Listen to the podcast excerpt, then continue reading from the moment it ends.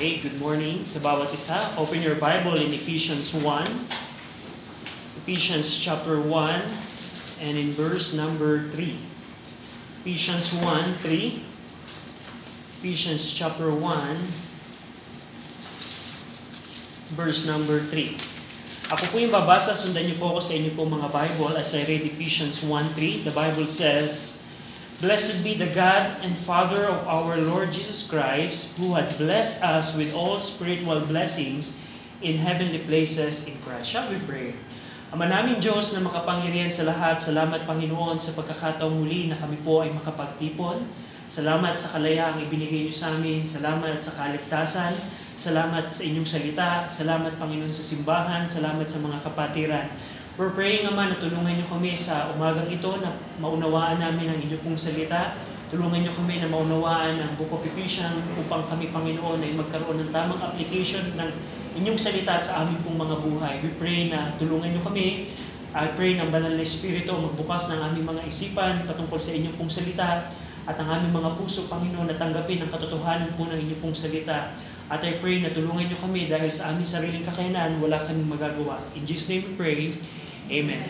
Now, meron pong dalawang klase ng paghawak ng salita ng Diyos. There are two ways we can handle uh, the Word of God. Meron pong tinatawag na exegesis, meaning reading into the text or adding your opinion, your idea, your notion to the text, that exegesis. And meron pong tinatawag na exegesis, which is drawing out from the text. Now, go over in 2 Corinthians 4.2 as a way of introduction. 2 Corinthians 4.2 2 Corinthians 4.2 The first type or way we can handle the Word of God or people handle the Word of God is exegesis.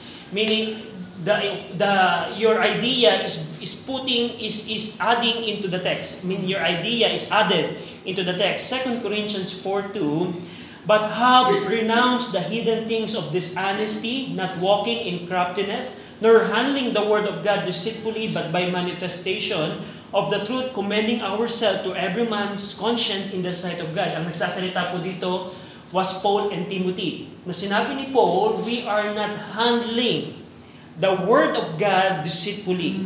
The word handling deceitfully in Greek is uh, ay, ay dolontes, which mean to adulterate. Yung word na, na makita natin sa 2 Corinthians 4.2, yung word na handling deceitfully, in Greek it is dolontes, it means adulterate, to adulterate. Mm. To adulterate means to make something weaker or of worse quality by adding something else to it. Mm. Adulterate, according kay Strong. Now, for example, to illustrate that, for example, Joe started his business, his lemon juice business. And kanyang recipe, his recipe is for every lemon, meron dapat 500 ml of water. And I don't know, additives ang kanyang ilalagay. And then he launched his business. And then, of course, because the recipe is very good, he got a lot of customer and a lot of sales. And then later on, Paul, uh, Joe said, how can I increase my profit? Oh, I'll add another uh, another 200 ml of water to my recipe. Meaning, I'll water it down. Meaning, I'll adulterate my recipe to weaker its quality. So, yun yung adulterate. Meaning, there's a recipe, meaning there's something, and you will put something to it to make it weaker. And that is handling deceitfully, dolontes, to adulterate. It's also described by, it's, it's, the word dolontes is also described as to corrupt meaning to mingle the divine truth with wrong notions. Mm-hmm. And that is exegesis. Paul and Timothy said, sabi nila kay sa Corinthian church, Corinthian church, we're not handling the Word of God deceitfully. We're not adultering our ideas into the Word of God. And that's exegesis. exegesis. And alam nyo ba, most of the preaching I heard in my Christian life is exegesis. Mm. Meaning, yes, what the preacher is what the preacher is saying is not wrong, but that's not what the verse is saying. So, ang mga preacher, most of the preaching na aking napakinggan ay nakabase sa ganung pamamaraan. Yung sinasabi ng preacher, hindi siya mali, it's good, it's godly, it's biblical, pero what the verse that he's using is not that meaning. Hindi yun yung binabanggit ng salita ng Diyos. Meaning, meron siyang idea, merong mga idea ang preacher, and you are going to put it into the text. That exegesis. Yes, you can be motivated, you can be encouraged, and you can be moved by those kind of preaching. But I tell you, you are not going to build up, to be built up in the Word of God in that kind of preaching. You can be in the church na merong exegesis preaching, week after week, and you can be there at ng 10 years or 20 years, but you're not going to be built up in the Word of God. That's handling the Word of God deceitfully. The idea is, is, is put into the text. Now, for example, in Ephesians 1.3, kung ako ay magpipreach ng exegesis or handling the Word of God deceitfully, Ephesians 1.3, sabi doon ni Paul, there is a spiritual blessings in heavenly places in Christ. Oh, I can preach the blessings in heaven. I can preach about the mansion. I can talk about the mansion that we are going to have in heaven. I can talk about the crowns that we will get in heaven. I can talk about the beauties of heaven that we're going to enjoy. Yung, yung, yung characteristic na merong gintong lantay, merong puno na maraming bunga. I can talk about that. Pero that is exegesis. That's not what Paul is saying in Ephesians 1.3. That's the idea that I'm going to put into the text. That's handling the Word of God deceitfully. On the other hand, there's what we call exegesis. Exegesis, meaning drawing out from the text or letting the scripture speak for itself. Go over in 2 Timothy 2.15. 2 Timothy 2.15. 2 Timothy 2.15, as a way of introduction, 2 Timothy 2.15, sabi ni Paul kay Timothy, Timothy, study to show thyself approved unto God, a workman that needeth not to be ashamed, rightly dividing the word of truth, rightly dividing the word of truth, of truth, or to tumonta, meaning to make a straight cut. Yung word na rightly dividing the word of truth, or to tumonta in Greek, meaning to make a straight cut, to dissect, to handle aright. For example, to illustrate, I'm not a surgeon, but are are you going to let me do the by, your heart bypass surgery? You're not going to let me handle your body. Baring talagang surgeon ang inyong i-hire para magkaroon ng magka magpa-opera kayo. Bakit? Kasi yung mga surgeon, they know how to rightly divide, to dissect. Alam nila kung saan yung muscle na puputulin, and etc. And that's the word rightly dividing, to make a straight cut. And that's what we are planning to do in the book of Ephesians. We are going to do to study Ephesians to properly understand its interpretation, its meaning, its place in the whole canon of the scripture so that we can apply it in our daily basis. That's our goal. Now, I tell you, my idea, my notion, or my opinion, it has zero authority. No? And that's why as a member, if you're hearing the word of God, God today, you have to have a testing mindset. You need to test everything that I'm going to say. If it's that's what the scripture is saying in the book of Ephesians. Katulad po ng Berean, they test yung sinasabi ni Paul. They study the scripture daily. Kung yung sinasabi ba ni Paul ay tunay na nasa lumang tipan, the Old Testament. And that's our goal. Now, having said that, may request William to give this chart. having said that,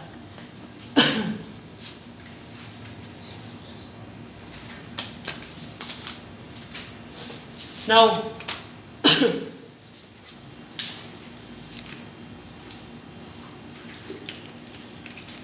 now, ang book of Ephesians po, we can divide this book, this epistle, in four divisions. Or probably you can divide it in two divisions. That's not a problem. Pero dito po sa chart, you can see a, two, a four division on the top. Meron pong tinatawag na greetings. We discussed that last week. Pagkatapos po nun yung doctrinal content, and then pra- practical application and personal matters. Makikita niyo po sa baba nun yung chapter and verse na bahagi po niyan. Ito pong four divisions na ito, this is typical kay Paul sa mga Paul's writing. You can observe that in the book of Romans, in the book of Colossians, in the book of Hebrews. Yan po ang pattern ni Paul. Now, yung doctrinal content, it contains our theme na because of our position in Christ in heavenly places. That's the doctrinal content. And then, yung practical application, we need to walk with Christ on earth. Because of our position in Christ in heavenly places, that's why we need to walk with Christ on earth. Now, the reason kung bakit pinirin ko to sa maliit na papel, I want you to na i-fold ito at i-keep sa inyong Bible because we're going to use it throughout the period na pinag-aaralan natin yung book of Ephesians. Now, yung doctrinal content, Ephesians 1.3 hanggang 3.21, the doctrinal content, nahati po ito into five section. Four division or two division, then yung doctrinal content na division, we can divide it into five sections. Five section. Unang section po, yung pong Ephesians 1, 3 to 14. Now, ano po ang binabanggit ng section ito? What Paul was saying in Ephesians 1, 3 to 14 in the first section, that God had blessed us with all spiritual blessings in heavenly places. Kaya mapapansin niyo po sa first section, nilista po dito ni Paul, yung mga heavenly, yung mga spiritual blessings natin yung, yung meron tayong mga pagpapala na spiritual na nasa langit kay Kristo. That's the first section. The second section of the doctrinal content, you can find that in Ephesians 1.15 to 23. Pansinin niyo po yung verse 15, Ephesians 1.15, na sabi ni Paul, Wherefore I also. Yung the word na wherefore, nagbabanggit na kinukonclude ni Paul. Meaning, after we know our spiritual blessing in heavenly places in Christ, Paul prayed for the Ephesians. Wherefore I pray. So in chapter 1, it contains two sections na Ephesians member, Ephesian believer, ito ang mga spiritual blessing that we have in Christ in heavenly places. Because of that, wherefore I am praying for you. At makikita natin yung prayer ni Paul in Ephesians 1.15 to 23. That's the second section. Wherefore I pray. Now, yung third section ng, ng doctrinal content of, of the book of Ephesians, you can find that in Ephesians 2, 1 to 10. Na ang pinaka-team po nun ay, for we are His workmanship. Yung word na workmanship ay creation. Meaning, not referring dun sa creation na ginawa ng Diyos ng anim na araw, but it's referring to the workmanship that He did for every believer. Now, anong, anong connection yon sa second section? Pansinin niyo po. Gusto ko pong pansinin niyo yung first word ng Ephesians 2.1. It says, and. Meaning, merong kasunod, merong sinundan. Ano yung tinutukoy dito ni Paul? Kung mapapansin niyo po, sa bahagi ng prayer ni Paul in the second section, Paul prayed in verse 19, Ephesians 1.19, And what is the exceeding greatness of His power to usward? Yan po ang tinutukoy ni Paul. God has an exceeding power to usward, which He wrought in Christ kung paano ni-resurrect ng Panginoon ang Panginoong Kristo, and He had put all things under His feet, and the same power is to usward on how He was, how we are quickened from the dead. So, yung, yung, yung third section, kadugsong siya ng prayer in a sense na nagsasabi na yung kapangyarihan ng Diyos na ginamit ng Diyos on how He resurrected Christ and put everything under Him is the same power that made us as a, a workmanship, as a creation. That's the third section and we're going to talk about that. Kaya mapapansin nyo in the third section, Ephesians 2, 1 to 10, ano ang ginawa sa atin ng Panginoon, how He had created us as a workmanship. The fourth section of the doctrinal content ng Ephesians ay makikita nyo sa Ephesians 2:11 to 22. Mapapansin nyo in Ephesians 2:11, Wherefore remember, meaning we are God's workmanship, wherefore we need to remember. That's imperative. Meaning, after nating malaman on paano tayo nilikha ng Panginoon in the sense on how God saved us from the from the field of the our sinfulness, ating kasalanan, we have to remember. Remember that ye, in, ye being in time past, mapapansin nyo in verse 11, chapter 2, verse 11, Wherefore remember that ye being in time past, but in verse number 13, 2.13, but now, remember in time past, what we are, what we were, but now, what we are. That's the fourth section. We need to remember. Ano tayo dati? That's a good thing to do as a Christian. Just imagine yourself before you get saved. And imagine and remember who you are in Christ. That's fourth section. Now, last section of the doctrinal content, makikita niyo siya in Ephesians 3. Actually, buong chapter ng Ephesians 3. For this cause, meaning related pa rin siya sa fourth section. For this cause, I, Paul, I bow my knees unto the Father of our Lord Jesus Christ. Yung Ephesians 3.2 hanggang verse 13, yan po ay parenthesis. Yung verse 1 ng chapter 3 ay kadugsong po niyan, this is yung verse 14. For this cause, I bow my knees, verse 14. For the cause na meron tayong dapat alalahanin, sabi ni Paul, I am praying for you again. That's the second prayer request of Paul for the Ephesians.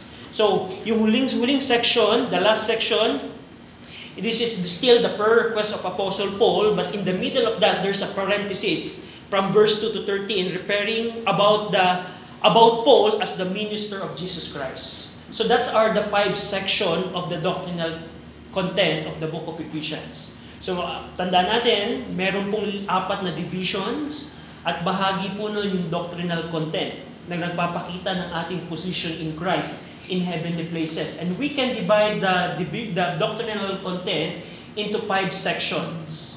So, but for today, we're going to discuss the first section from chapter 1, verse 3 to 14. Now, William, can you hand this? Ito pong maliit na papel. Uh, pwede nyo po itong itupi and then gawin nyo pong bookmark ng Book of Ephesians because we are going to use that for multiple times. Now, pag-aaralan po natin yung section na ito, Ephesians 1, 3 to 14. As a way of introduction of this section, yung Ephesians 1, 3 to 14 is just one sentence. Yung verse 3 hanggang 14 sa Greek, yan po ay isang sentence lamang. Actually, it is the longest sentence in the Greek New Testament, as well as in all Greek literature verse 3 to 14, this is the longest sentence na makikita kayo across all Greek literature. And here, in one sentence, Paul, by divine inspiration, declares the believers all spiritual blessing in heavenly places in Christ using 205 Greek words.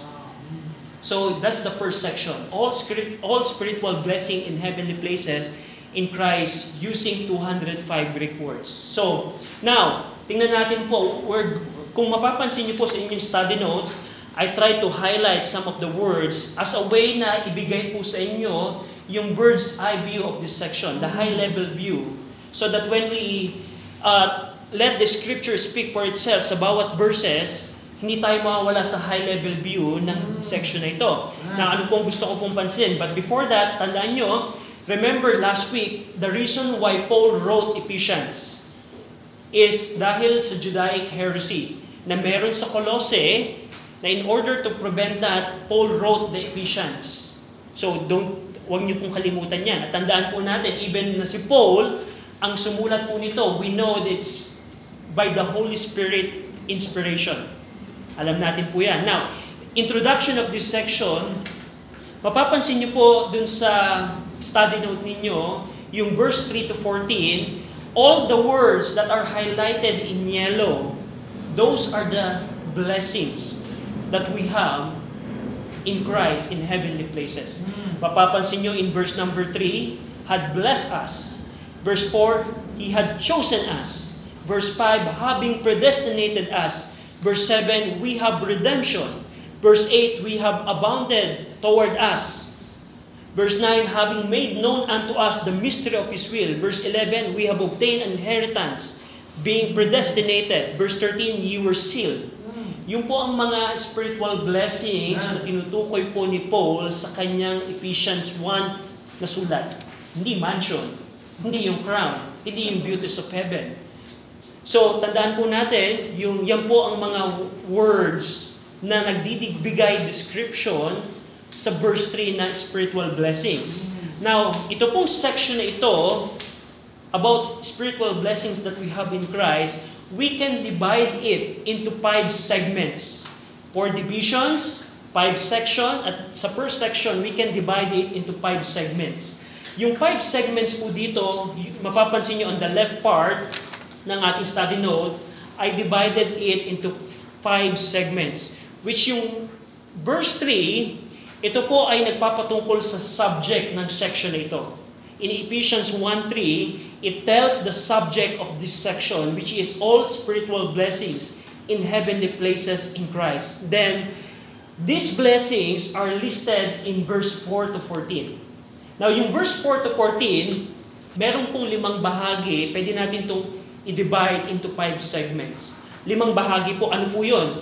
Una, Ephesians 1.4, chosenness. We are chosen, we, we are chosen by God. Ephesians 1.4, He had chosen us.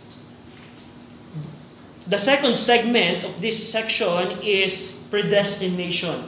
Ma nakita niyo po yung underline word ng ng yung yung underline color na red. Yung po ang yung po ang pinaka highlight ng segment na yon. Sa verse 4, chosen. Sa verse 5 to 6, predestinated, our predestination. In the third segment, verse 7, redemption. Sunod po na segment ay 8 to 10, mystery of His will. And 11 to 14, inheritance. So, pwede natin i-divide itong section ito into five segments. And everything that are underlined in red, yung po nagpapatungkol na tema ng bawat segment. Now, I want also you to highlight, I want, I want you to notice as well, the words that are highlighted in blue. The praises in Christ, by Jesus Christ, in the beloved, and in whom appear nine times. Ano po ang tinutukoy po dito? Na yung mga blessings that we have in heavenly places are just, we got that because of the Lord Jesus Yes, Christ. that's right. We don't deserve any of these things. Yep. We don't deserve any of, of, of these blessings na binigay ni Pablo. But because of the Lord Jesus Christ, we got that blessing. Nine times in-emphasize ni Pablo, in Christ, in Christ. Mapapansin nyo, verse 4, He had chosen us in Him. Verse 5, having predestinated unto the adoption of children by Jesus Christ. Verse 7, in Christ, in whom we have redemption. So, highlighted ni Paul na ang mga pagpapala na binigay ni Paul here, we got that. It's only by the Lord Jesus Christ.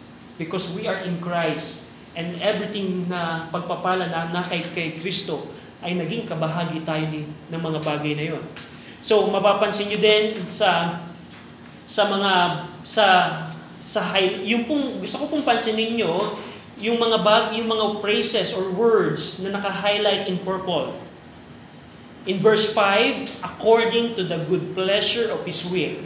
In verse 7, according to the riches of His grace. In verse 9, according to His good pleasure which He had purposed in Himself. In verse 11, according to the purpose of Him. Meaning, God is operating throughout history through the church, of course now through the church, according to His good pleasure. That's right. Meaning, merong pleasure and good desire, and pleasure at purpose ang Panginoon, and God is operating that purpose right now. Amen. In our time, God is operating through the church and through the preaching of the gospel. That's right. Meaning, God is still in control ng ating panahon. And right now, God is blessing the believers, those spir- spiritual blessing in heavenly places in Christ. They are all according to His good pleasures. Mapapansin nyo in verse number 7, according to the riches of His grace. Riches of His grace. We don't comprehend the grace of God in our time right now. Ang grace, parang maliit na word lamang siya. Pero Paul said, the riches of His grace. We don't comprehend it right now fully. Ano yung yaman ng, ng biyaya ng Panginoon? Pero in the future, we are going to see all of that. Go over in Ephesians 2.7. Ephesians 2.7, sabi ni Paul here, that in the ages to come, meaning eternity future to come, He might show the exceeding riches of His grace in His kindness toward us through Christ Jesus. There will come a time in the future that He will show the exceeding riches of His grace.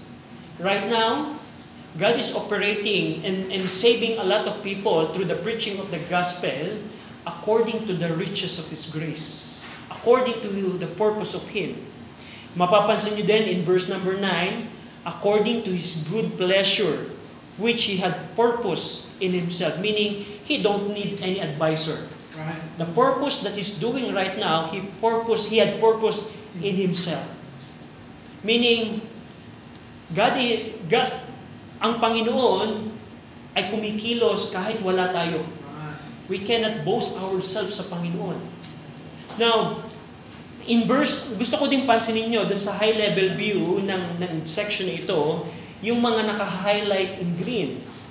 Yung mga naka-highlight in green in verse 6, to the praise of the glory of His grace. Verse 12, to the praise of His glory. Verse 14, unto the praise of His glory. Meaning, that's the purpose of God's blessing.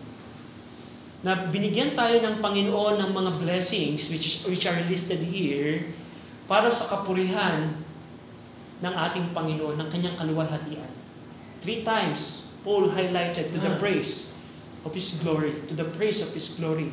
Right now, ang ating Diyos po, God is mocked and despised today. Wala, ang, ang, ang, ang, ang mundo po, tinatrato ang Diyos na parang hindi essential. Right. God is being mocked and despised by our society today. But in the future, God has a plan that He is operating right now through the church, through the preaching of the gospel, so that it would result to the, to the praise of His glory. We will see that in the future. And Paul highlighted it in this section. Na merong plan, may planong ginagawa ang Panginoon right now on the back of the scene. Ginagamit niya ang mga churches, ginagamit niya ang mga preacher to preach the gospel so that maraming tao ang maligtas. But ang layunin ng mga bagay na yon, the purpose of all of them is to the praise of His glory. So that's the high level view of this section. Now, that's introduction. And this is the message, Ephesians 1.3. So, 30 minutes introduction. So, Ephesians 1.3, and by the way, isang verse lang po ang aking pre-preach today. Now, let's see. Nakita natin yung Ephesians 1.3, we can make it as a subject of this section. Na dito binanggit ni Pablo yung subject ng section na to na meron tayong spiritual blessing in heavenly places in Christ. Now, tingnan natin ang sabi ni Paul, Ephesians 1.3, sabi ni Paul, Blessed be the God and Father of our Lord Jesus Christ. Paul began this section with the verbal adjective blessed. Blessed or yolehetos. Yo, yolohetos. It appears eight times in the New Testament yung word na blessed and it is only applied to God. Yung word na blessed, now, I want to highlight this word because ito pong word na to, yung NIV translated it as praise be to God. Weakening its word and treating it as an optative. Meaning, sa King James, blessed be the God. Blessed be the God. That's a verbal adjective. Adjective po siya ng Panginoon. Eight times po siyang ginamit ng, ng, sa New Testament na lahat ng pagkakagamit doon ay nagpapatungkol sa Diyos. Pero ang NIV po, tinreat siya as optative. Meaning, pag sinabing optative, expresses a wish or hope. Meaning, yung pagkapurian ng Diyos ay nakarely sa action ng tao. Yeah. Meaning, sa, sa, sa NIV, praise be to God, Meaning, yung tao, kailangan purihin ng Diyos. Pero hindi po yan ang tinutukoy ni Paul here. That's right. What Paul was saying here, blessed be the God. Without the part of man, still, God is blessed. Amen. Meaning, That's God is adorable. God is praised. God is blessed. So, hindi po tinutukoy dito ni Paul na Ephesians member, Ephesians church, purihin ninyo ang Panginoon. No, no, no, no. Without you, God is still adorable. Without us, God is still praised. That's the word blessed means. Now, we can see also in verse 3, the Father who is identified as God is related to the Lord Jesus Christ as His Father. Blessed be the God and Father of our Lord Jesus Christ. So we can see that. And also, mapapansin nyo in verse 3, God the Father has blessed us with all spiritual blessings in heavenly places in Christ. Ano yung ibig sabihin po nito? The Father is the one. Meaning sa Trinity, ang Diyos Ama po ang nagpala sa atin. It, is the Father who bless, who had blessed us. He is the source of blessings. So gusto ko pong pansinin ninyo na ang ating Diyos Ama ang nagbigay ng pagpapala po sa atin. Now actually ito pong section ito, pwede niyo din itong i-divide into three segments, yung Ephesians 3 to 5, uh, Ephesians 3 to 6, the blessing from God the Father, verse 7 hanggang verse number 12, the blessing through God the Son, through the Lord Jesus Christ, and in Ephesians 1, 13 to 14, the blessing through the Holy Spirit. You can do that as well. The Trinity, you can incorporate the Trinity here. But makikita natin dito in Ephesians 1.3 that it is God the Father who had blessed us. And what we can see here, the blessings are for us, including Paul. The blessings are for us. Sino yung us na tinutukoy dito? Of course, Paul was included here sa pronoun na us. And also it refers to the saints and faithful in Christ in Ephesians 1.2 Right. Meaning to the church member. Now, in our time, we are part of this us. We are part of this us. Kung ikaw ay isang Kristiyano na ligtas, kasi mapapansin nyo in verse 3, 13 rather, sinasabi ni Paul, itong us na ito, in whom we also trusted after that ye heard the word of truth, the gospel of your salvation, in whom also after ye believed, you were sealed with the Holy Spirit of promise. So, that's the believers in our time right now. So, yung pagpapala, the blessing that are listed in this section, it is for us. It is for you and me. Na ito'y ginamit ni Paul, sinulat niya to para sa Ephesians Church, but we know, it us.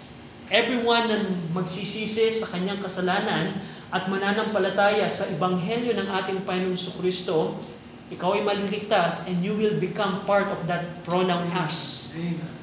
Ng mga pagpapala na ito.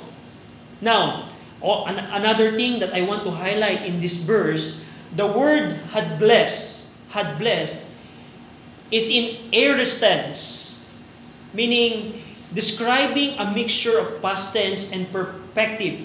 Ang, ang tinutukoy lang dito ng word na had blessed, ang tinutukoy lang ni Paul dito, yung mga blessing ng Diyos para sa atin, they are all accomplished, finished, and sure had blessed something that happened in the past that are continually happening today.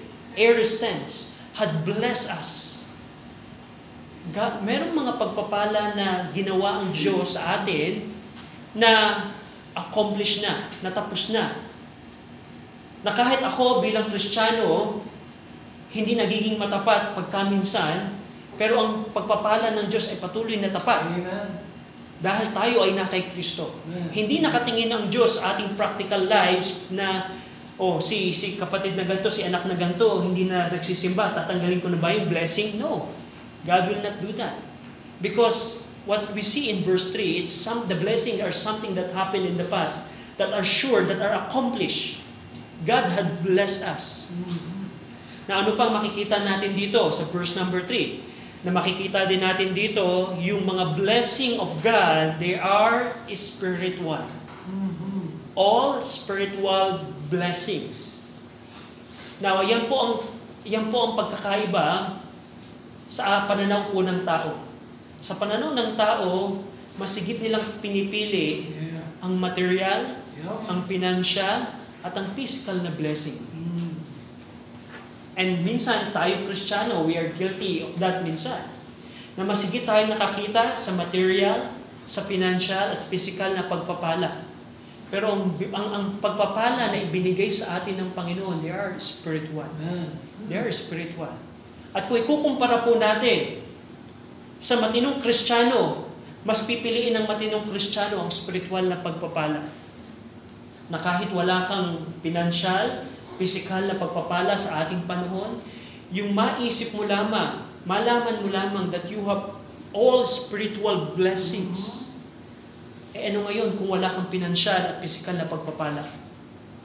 So that's something na makita natin. Ang blessing ng Panginoon, they are spiritual. It's something not pertaining sa mga blessing na hinahanap ng mundo. Ang mundo natin ginagalawan, they're seeking the physical blessings. Let them do that. Our concern as a believer is to focus our affection on the spiritual blessings. Amen. That's right. And God's blessing are spiritual. Ano pa? God's blessing are in heavenly places. In heavenly spheres. Meron pong three heavens na binanggit ang Bible. Yung first heaven, yung sky na nakikita ng physical eyes natin. The second heaven is yung lugar kung nasaan yung mga stars, heavenly bodies. And yung third heaven, ay yung po yung tahanan ng Diyos, the dwelling place of God. At ang sabi dito ni Paul, the blessing na binigay sa atin ng Panginoon, there are in heavenly places. Amen. Mhm. They're in heavenly places. Anong binabanggit niyan sa atin as a believers? This world is not our home. Meaning, we cannot get this blessing in this earth. It's something that is heavenly. Heavenly blessings that are in Christ. Heavenly blessing in heavenly places in Christ. Now, lastly, God's blessing are all or every. Gusto kong pansinin niyo yung word na all. All is spiritual blessing. Anong binabanggit niyan? This is a description of infinite and all-encompassing blessings. Now, ang tinutukoy niyan, na sinasabi dito ni Paul na there is no spiritual blessing that exists now, that exists now, or ever will exist, that is not possessed by the believers. Mhm. Yung, yung word na all spiritual blessing, ang binabanggit dito ni Pablo, right now, walang spiritual blessing. Or maybe in the future, magkakaroon ng spiritual blessing na hindi natin possess as a believers. All, every. Because of Jesus Christ, because God had blessed us, we possess all, every Mhm. spiritual blessing in heavenly places Mm. in Christ. Just think about that, believer.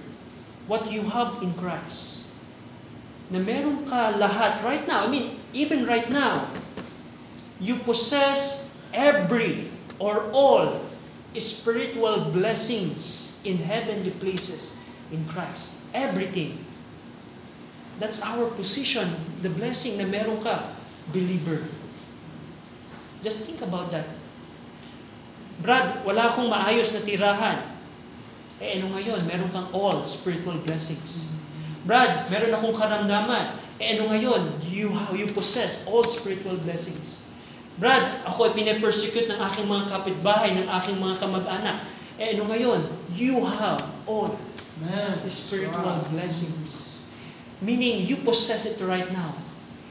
Right now, we are on earth, but because we are in Christ, in heaven, we are seated in heavenly places within Christ, we possess it right now. We possess it right now. It's something na parang, halimbawa, mayaman akong ruler.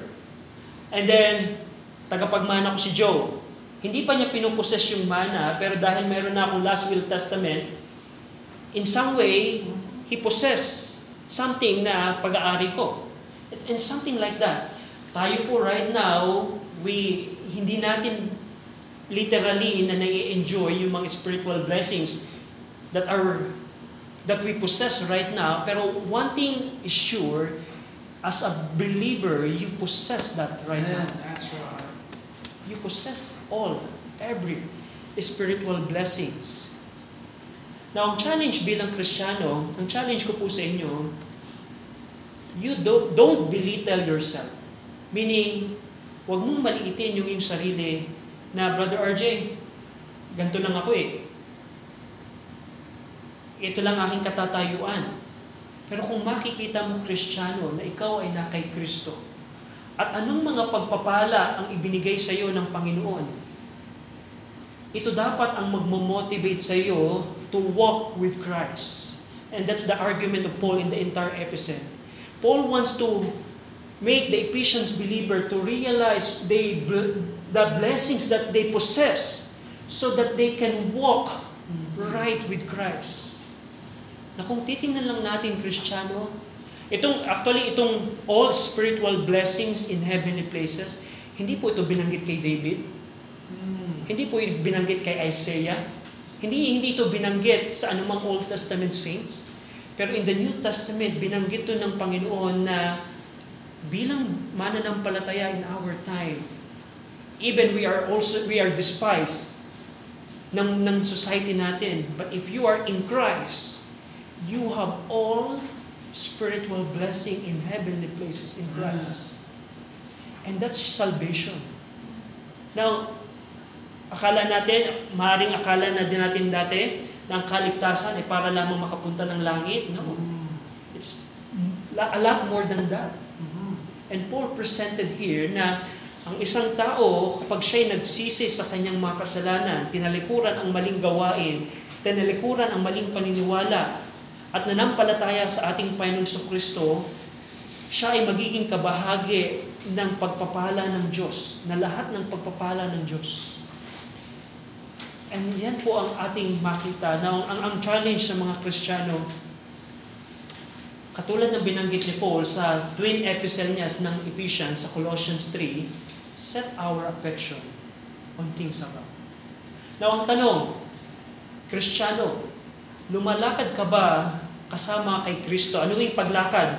Makikita niyo siya sa chapter 4 hanggang chapter 6. Lumalakad bilang husband, lumalakad bilang anak, lumalakad bilang wife, lumalakad bilang uh, servant, lumalakad bilang uh, master, lumalakad in the church, as a member of a church. Now my question is, do you walk with Christ in your daily in your daily life in light of the blessings na meron ka? Meaning, namomotivate ka ba na gawin ang kalooban ng Diyos sa iyo dahil alam mo na meron kang spiritual blessing in heavenly places? Nagiging matapat ka ba sa Panginoon in light na ano ang meron ka kay Kristo? Nagiging tapat ka bang husband, wife, children? Ephesians 6, 6.1, children, obey your parents. Meaning, you're doing your Christian life o lumalakad ka ba sa yung Christian life in light of the blessing that you possess. And that's what Paul is mentioning here. Nagawin natin itong application sa ating buhay na bilang Kristiyano, magiging tapat ako sa Panginoon dahil meron akong mga pagpapala na we don't deserve it at all. Tandaan nyo, God is operating His purpose, which He purpose for in Himself, na kahit wala tayo, mag, mag, maluluwalhati pa rin ng Panginoon. Pero dahil sa yaman ng kanyang biyaya, He included us in His plan. At right now, as a New Testament believer, you possess all spiritual blessings. Now, ang tanong, Christian, how can you translate that in your daily lives? How can you relate that now? Oh, meron akong mga pagpapala, which we're going to talk about next week. Meron ako mga pagpapala. Ang tanong, paano ko itong i-apply sa aking buhay? Because that's the whole theme of the Ephesians. Paano ko gagawin yun? Now, sa mga kaibigan namin, kung ikaw ay sa umagang ito ay wala pa kay Kristo, ito pong mga bagay na to ay hindi mapapasayo maliban na magsisi ka sa iyong mga kasalanan at mananampalataya ka kay Jesus Christ. Ano yung pagsisisi? Ang pagsisisi po ay yung tatalikuran mo yung mali gawa, ito po yung pagtalikod sa maling relihiyon, pagtalikod sa ating self-righteousness. Akala natin mabuti tayo, pero hindi po tayo mabuti. Ang repentance po ay pagsuko sa Diyos na Panginoon, mali ako, tama ka. Papasakop ako sa iyo. At sa pamamagitan din ng pananampalataya. Ano yung pananampalataya? Yung buong puso mong pagtitiwalaan na yung pagkamatay ni Jesus Christ sa krus, pagkalibing at pagkabuhay ng mamuli, ay ginawa niya yon para sa kabayaran ng iyong kasalanan. At kung gagawin mo yan kaibigan, kung gagawin mo yan kaibigan, you can be part of this all spiritual blessing in heavenly places in Christ. Shall we pray? Ama namin Diyos po na makapangyarihan sa lahat. Salamat po sa inyong pong salita. Pinupuri namin kayo. In Jesus' name we pray. Amen.